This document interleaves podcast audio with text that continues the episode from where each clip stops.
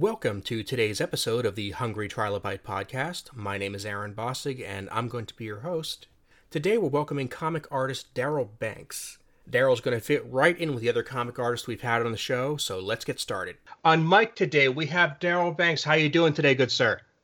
I'm doing fantastic. How about yourself? I am doing fantastic. I'm looking forward to talking to you because your art has been the driving force behind some of my favorite comics, going especially through the 90s, but even past that. And I'm really eager to talk about some of my favorite topics with you. So um, let's go ahead and get started on that. Uh, right. One of I, I, loved your run in especially Green Lantern. That that's one of the the top uh, projects you've done. What was it like to work on that? It was it was a thing where um, when I first started working with DC Comics, I was doing Legion of Superheroes fill in, but I kind of wanted to work on Green Lantern. Not it wasn't I wouldn't say it was a lifelong dream. It was I just had ideas for the character. Mm-hmm. I mean, uh, growing up, I mean, I was more of a Marvel fan, but when it came to to Green Lantern, it was more like as an artist, I just had ideas for the character, and I thought I, I remember telling my uh, my editor uh, on on uh, Legion of Superheroes that you know that I had some ideas, never knowing that the assistant editor uh, for Legion was also the assistant editor for Green Lantern. So they were going back and he was like telling them like, "Hey, this guy, he's got some ideas. What do you think?" Kind of a thing. It was almost like like keeping like keeping tabs. Like, well, we'll see how he does. You know. Mm-hmm. So uh, uh, when I was you know given the opportunity to do it. Uh, I came on the project thinking I was drawing Hal Jordan. Now I wasn't the biggest Hal Jordan character fan, but growing up, I loved the art of like Neal Adams and and Pat Broderick and and uh, Mark Wright and guys like that. So I'm figuring, you know, I'm just going to kind of step into those shoes. And, and, you know, my editor at the at the time, his name was Kevin Dooley. He said, "Well, uh, there's going to be some changes, putting it lightly." Like, what? Oh, okay. So uh, he said, "But you'll be glad." You, I, it's almost like I imagine if they made a movie of my life, that scene would be a part of it. Like, there's going to be some changes, and you will be glad you were on the ground floor of it. I'm like, okay, I hope so. So, and I, I, I, yeah, and I was glad I was on the ground floor of it. Are there certain changes that started to manifest themselves that you, you were you you've been planning in the, for a while and you finally managed to put onto paper? Well, when I think about early on, one of the things that kind of struck me was I remember I because my editor had a great sense of humor, still does. Um, and I said, well, you know, a lot of changes you're talking about, but as long as you don't kill off Kilowog, I'll be fine. And then silence on the end of the phone, silence. And I'm like, well, I'm like, okay, you know, all right, you, joke's over. No, seriously, we, we're not killing off Kilowog. It's like, okay, yeah, I had to break it to you, but yeah, we are. You know, now obviously he got better, but at the time, sure, know, uh, that was it was one of those things. I thought he was kidding. I thought he was kidding. It's like no, you know, uh, that's one of the things that that led you know Hal to the path of becoming parallax. So. And Kilowog's death was one of those things that, even as far as superhero deaths go, it was pretty grisly. I mean, they they that was for just a couple panels that it took. That scene was a gut punch. Yeah, it, well, imagine how I felt. it was one of my favorite characters, and I, and I had to draw it. And but I understood what we were doing. Like this was not one of those. I mean, keep in mind, I always say this whenever I do an interviews. This was the '90s. Gimmicks and change was everywhere. Mm-hmm. Especially, you know, keep in mind this is like the height of image comics mm-hmm. and all that. So you had so many changes for just for change's sake. But the one thing I got, the impression I got from from Ron Marz who was writing, from Kevin Dooley, Dooley who was the editor, is that we're not doing this as a gimmick. We really feel like we want to add to the characters because before that, you know, Hal Jordan had been around. He had his flares of brilliance here and there, like hard traveling heroes with Denny O'Neil and Neal Adams, and he had the Mike Grell stuff. But you know, at that time, you know, p- people really didn't care much about the character. He was, oh, that's the guy from the Super Friends. You know, like, oh, mm-hmm. make a boxing glove out of the ring. Eh. You know, no one cared about Hal Jordan. And in some ways, I was glad about that because when I was in high school, that was uh, during the time Frank Miller's Daredevil was um, was well, actually, no, I was I was in college. Um, Frank Miller's changes on Daredevil was amazing. You know, he took a character that was like, eh, what C plus at best, and made him an A-lister. You know, Frank Miller's Daredevil, to, to me, to this day, has affected comics in general. You know, dovetailing into Frank Miller's work on The Dark Knight afterward. But I felt like I always wanted to be a project uh, about a project where we took a character that people didn't really care about, and all of a sudden they, they care about, and that mm-hmm. happened. And I was very glad to be a part of that. I kind of wonder maybe you're you're the guy to ask because you said you came from being a Marvel guy to working on a DC project and knocking it out of the park. Thanks. So uh, I'm thinking, in my mind, Marvel characters are generally they're a little more independent outside of the costume. We've changed Iron Man's, we've changed Captain America's, we've changed Spider Man's.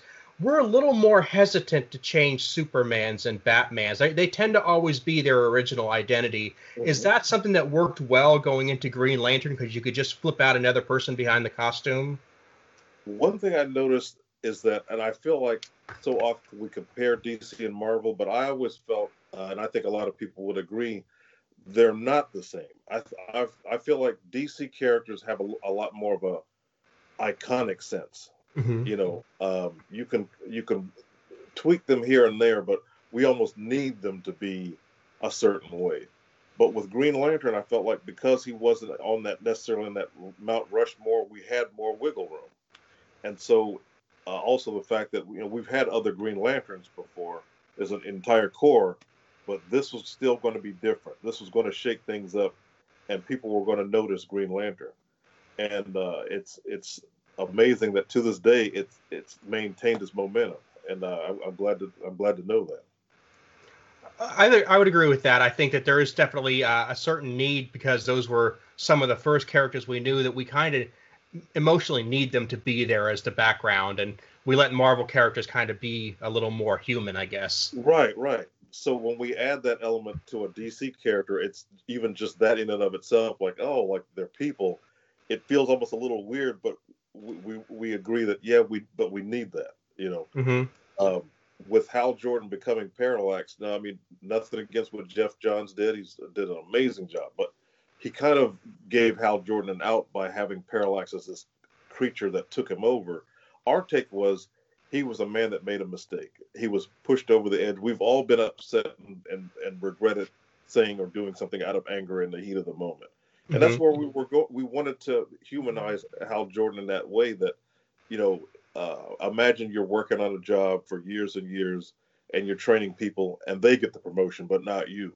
You know, you were not going to be happy about that. You know, I like to to compare Hal Jordan to the Michael Douglas movie Falling Down uh, his character D-Fens, I never really thought was evil. He was he just had he he'd had it. He'd had mm-hmm. he'd been pushed too far. Matter of fact, I even kind of was inspired the haircut that Michael Douglas had that movie. You you'll notice Hal Jordan kind of had that same kind of thing going okay. on. I don't think that was intentional at first. I kind of realized like, yeah, that's I kind of gave him almost like the this Michael Douglas slash Terminator kind of haircut going on.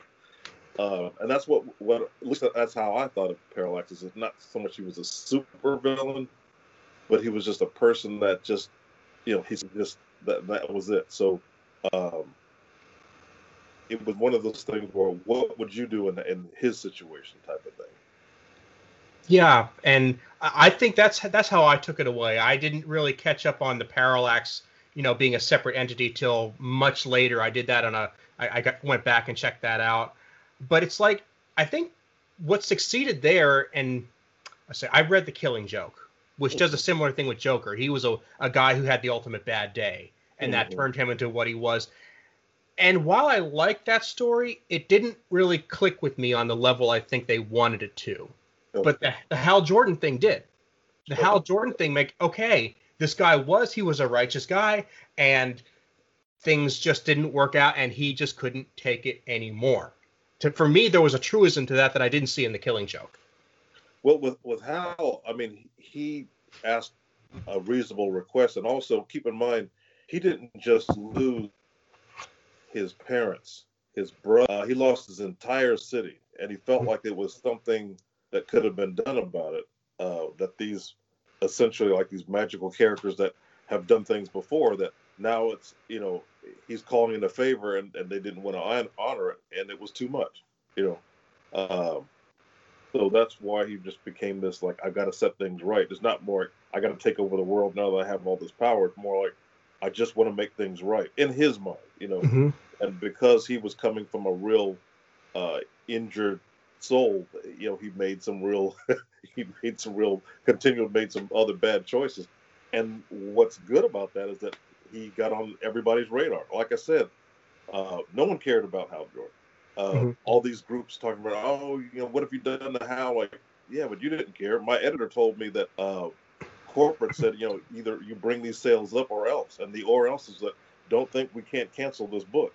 Mm-hmm. So that's why we were given such extreme leeway. Uh, it was uh, it was almost in a similar similar situation where uh, Martin Goodman said to Stan Lee, Amazing Fantasy is doing terrible. I don't care what you do with it. And that's how we got Spider Man. It's almost like when you leave creative people alone and give them free reign, they can they can work some magic, you know. Not to compare what we did to Stan Lee creating Spider Man, but I think there were some similar circumstances. Well, when you let people when you tell them they have to play it safe, that's when no magic happens. Mm-hmm. That's when you get stories that are forgettable. That's when you get stories that you just read once and toss aside and you wonder if you spent the two dollars well. Right, right.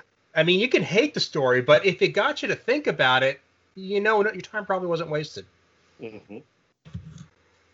Like I, I love this story. I love the comics in general in that period, and it confuses me now that we get a lot of fans who are really down on the way comics were done at the time because gimmicks this and and killing them off that. It's like, yeah, but that was exciting you you look forward to those issues. You talked about what was going to happen. You were engaged in a way that I don't really see now. Well, I think because there were a lot of gimmicks at the time, I, I get why people were skeptical. I mean, uh, issue number 50 had a glow in the dark cover.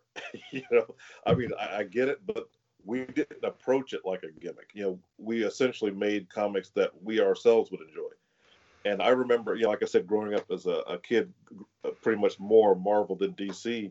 I thought I'm gonna have a Marvel. I'm gonna I'm gonna do Green Lantern the Marvel way. It was kind of like my, uh, you know, my approach to the to it artistically. And as we started to uh, add more, uh, I would say personal elements to the characters, you know, because I always felt like DC characters, you know, they, they felt like the Super Friends. You know, uh, not to not to say the Super Friends was terrible, but you know, I mean, I felt like you cared about Peter Parker. You wondered about Tony Stark. Well, we wanted the same thing with the the Green Lantern universe. You know, we wanted, you know, what is Hal Jordan like as opposed to Green Lantern? And then, of course, with Kyle Rayner, we wanted to make him interesting without the ring, and we felt like if we could do that, uh, once he start to use the powers, you'll you'll care even more.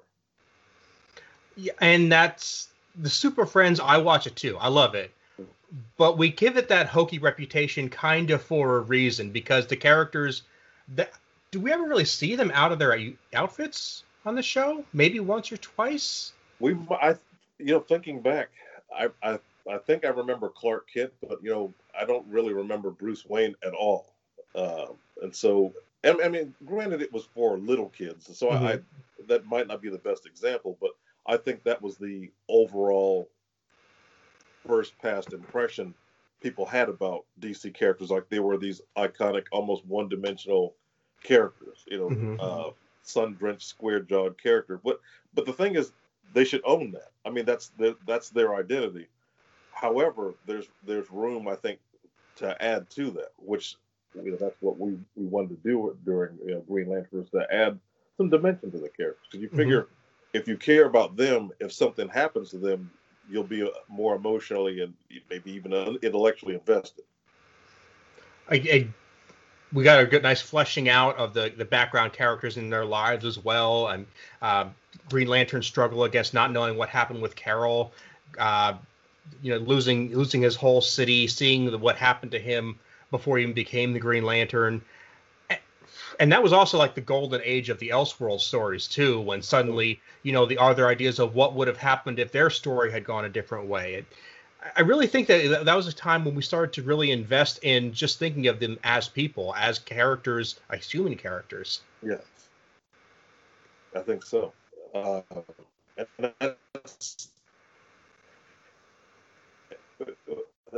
when you when you care about the character, you'll be more uh, more follow what happens. You know, the interesting thing is I remember, uh, you know, the famous Alex and the, you know, Alex DeWitt, you know, Kyle Rayner's girlfriend had mm-hmm. had no long history in the DC universe. She had made maybe four appearances before that, if that.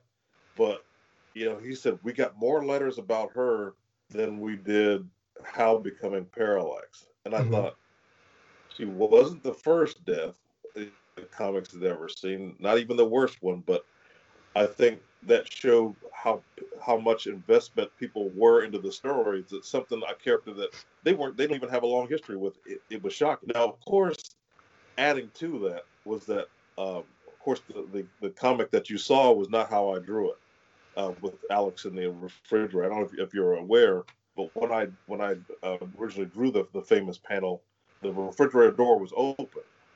Um, you could see, you know, she was still dead, but you know, you could see her body intact. Well, the comics code at the time said, well, we can't show that, so you know, draw a refrigerator door mainly closed. And I remember doing that. I'm thinking, okay, but if you show the door closed, and you can't see her. People are going to think, like myself, I can't fit a body in my refrigerator unless mm-hmm. it's in a lot of pieces. So that's what everybody thought. Like, oh my God, he killed her and chopped her up. That made it worse. and so something that we, we would have been done talking about two months later, here in the year 2020, we're still talking about.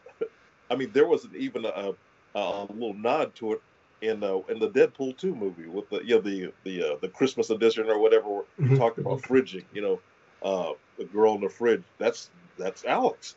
so, uh, with an attempt to censor it, they made it a hundred times worse. Uh, now, of course, we didn't do it for shock value or anything like that. It's like uh, I think Ron Marz was even accused of hating women, which is odd because he's married and has daughters. Mm-hmm. Um, we needed Kyle Rayner needed an Uncle Ben. He needed a reason. Why would just because you had the power, why would you become a superhero, risk your life? So, like just like when Peter Parker was first bitten by the spider, you know, he didn't want to be a superhero at first. He wanted to be an entertainer. He wanted to be a pro wrestler or whatever. But Uncle Ben's death kind of put everything into focus on why he needed to, uh, you know, the whole with great power, great responsibility. So we didn't want to have Kyle Rayner's have an uncle have a have a have a, a, a death experience or death scene. So we thought, can't make it an uncle. Well, what you know? Okay, how about a girlfriend? And that's really Alex was created to be Kyle Rayner's Uncle Ben from day one. That was that was why she was created to, to be his Uncle Ben. Really, that that was why. Not because you know anybody hated women or some kind of thing like that. It was more like, yeah, we need a reason for this character to want to use this power for you know forces of good and, and to fight the good fight and all that sort of thing. He needed uh, more of a motivation and a reason. That's that's where that you know that's the foundation for that. I have a hard time thinking of any superhero, any good superhero at least, who became a superhero with an entirely positive background. It seems they all have some sort of tragedy, bad experience, something that made them want to do to, to fight the fight. Right. So I, yeah, I, I don't see that, that that was avoidable at all. Right, right, and uh, I think about uh, Tony Stark becoming Iron Man. You know, had Professor Yinsen not died, uh, who who knows what his where his life would have turned. But you know, he was he was inspired. You know, when you see it, it, it's a change of perspective, and that can happen in real life. You, you'll discover mm-hmm. something and go, all right, now I understand this particular struggle and how I can help. You know, especially having a resource. But in, in Kyle's case, it's a superpower. I mean, granted, the Green Lantern was around, but he wasn't super familiar with exactly who they who they were and what they did. Mm-hmm. But that's what we wanted. We we wanted the reader to feel like they were Kyle Rayner. Like if I got this this power ring, what would I do with it? How would I how would I learn as I went along? We, we it was sort of like a, a tutorial. Like this is who Green Lantern is. This is what he can do. This one's different from the previous ones, and you know how do you feel about that?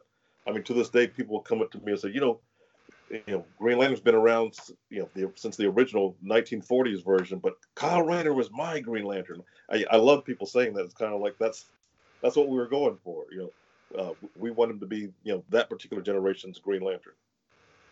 And it works fantastically well, even to uh, strip away the Guardians, who were uh, basically his bosses for the time. They kind of took them out of the picture for a little while, and he was kind of calling his own shots for most of the run. Mm-hmm.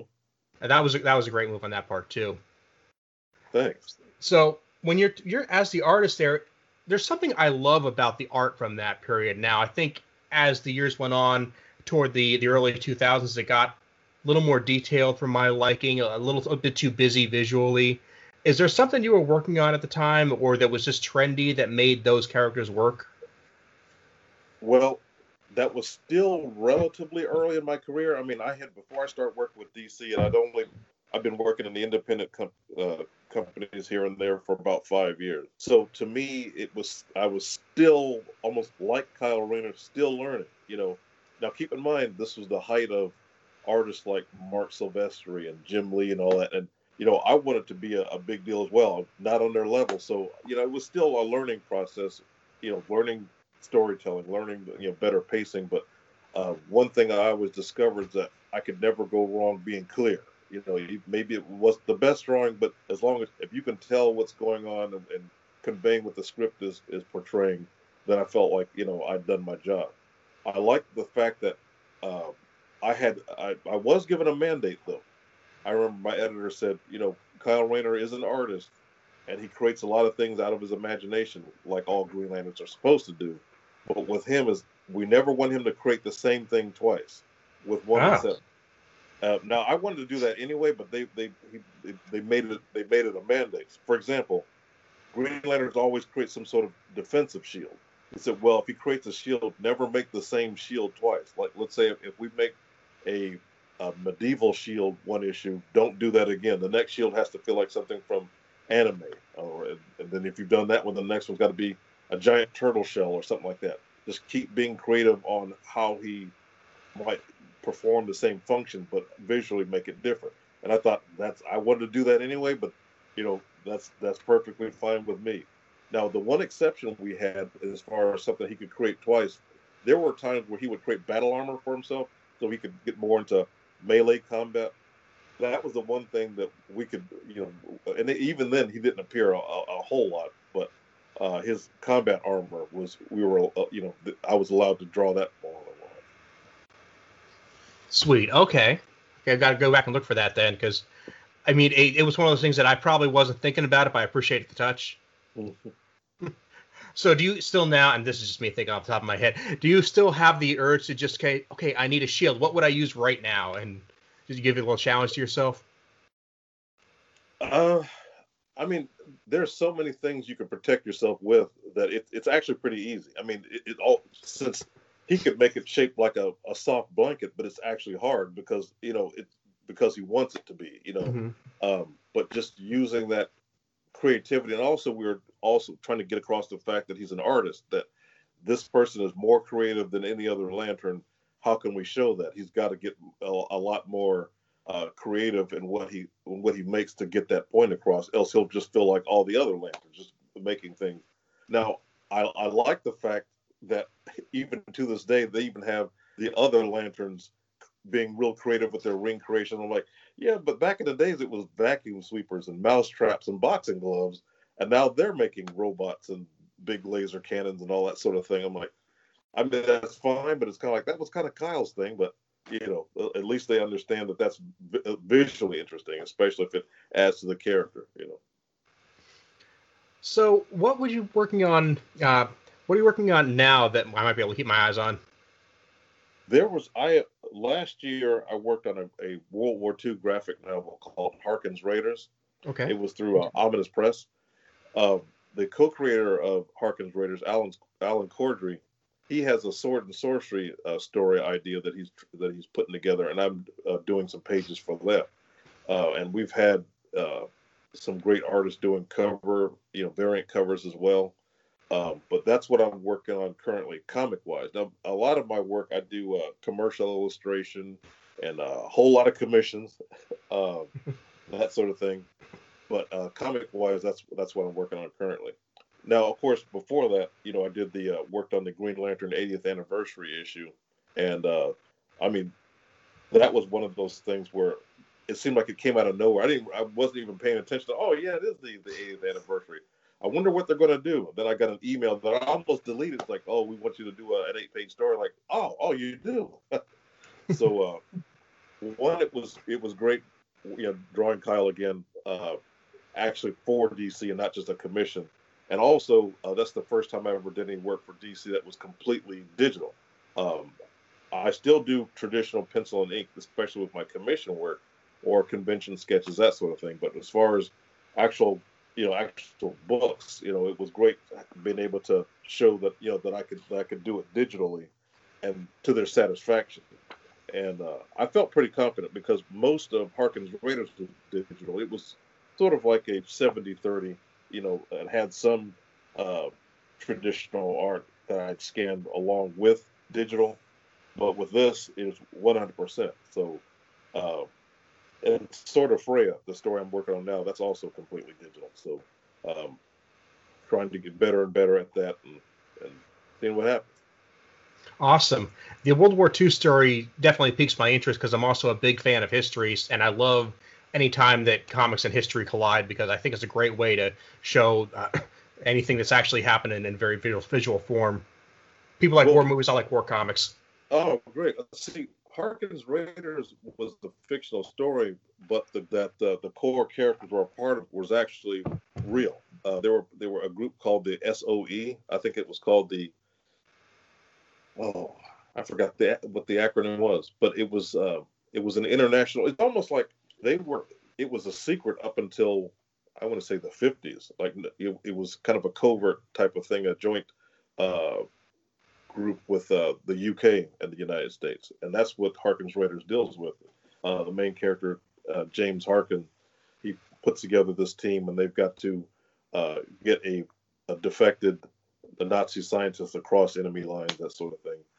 And it was it was I thought I was an odd choice for the project because I'm not known for my historical artwork, but you know it was written by Ron Marz and, and created by you know Alan Corddry, who was a friend of mine. So it's almost like I, I think I got the gig out of association, but I thought um, as a former teacher, I should tell my students, you never know what you might be presented with an opportunity. And if it's something that's out of your wheelhouse, use that as an opportunity to grow.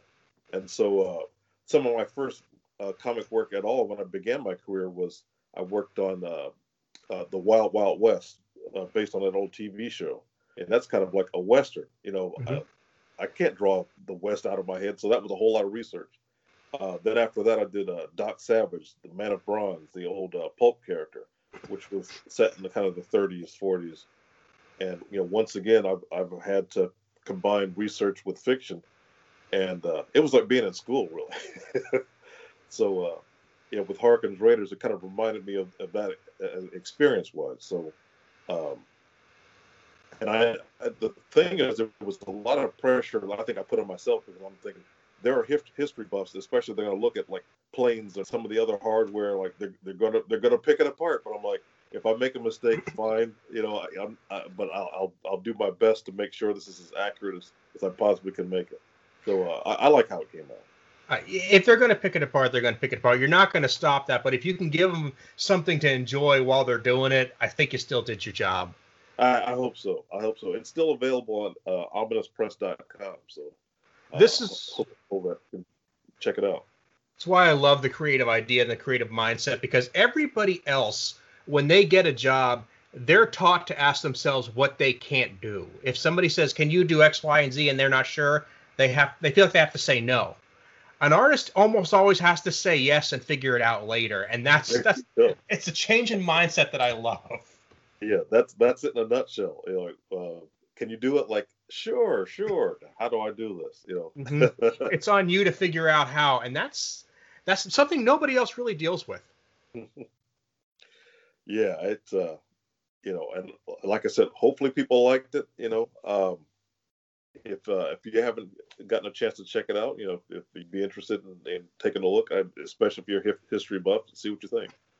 I'm going to make sure that goes in the show notes, not only the project, but where people can get a hold of it so they can order it if necessary. Um, I also want to put in the show notes that we did have Ron on here a couple months back, and I'm sure that the two episodes would be great back to back. Oh, okay. Daryl, is there anything else I can add to the show notes to make sure people can follow you and your adventures? I'm uh, I'm on social media, mainly uh, Twitter and Instagram, and uh, I'm still on Facebook here and there. but uh, I like to post artwork and progress of things I'm working on. I think here recently I posted a couple of work in progress and some commission work and showing some of my process on what I do. And if you follow me on Instagram, you'll get more of the personal side of me. I'm a big toy collector as well, so I, I kind of limit wow. my toy stuff just to Instagram because you know it gets kind of nerdy. So I'm thinking, yeah, I might want to just keep that over here and you know uh, share the artwork on on you know Twitter and Instagram and, and Facebook as well. Well, I think the toy collecting could be a whole different conversation we could have, and I would love to have you back and have that conversation sometime. That that sounds great. That sounds great. Okay. Well, let me let you go, and we'll quit while we're ahead, and we'll get to that sometime soon. Okay. That sounds fantastic. Thanks okay. for having me. Thanks for having me, sir. Take good care. Uh, you, you too. Take care.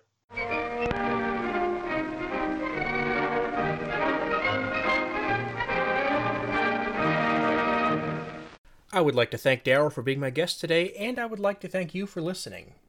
For the community building part of the show today, I would like to reach out to other comic artists whether you are a huge, huge name in the industry or you are just picking up your first pen and paper, I would just like to know about your work. I have a long list of people I would like to have on the show, and I hope I get to them all. If there's somebody I don't know about, I would definitely like to. So if you're a comic artist, please reach out to me either on Twitter at Aaron Bossig or send me an email at the address bossigpodcast at yahoo.com. I'm really looking forward to hearing from you. Don't forget you can subscribe to the show at Apple Podcasts, Google Play, SoundCloud, Stitcher, YouTube, and we are syndicated on Realm of the Mist, a fantastic podcast network. Thanks so much, and we'll see you next time.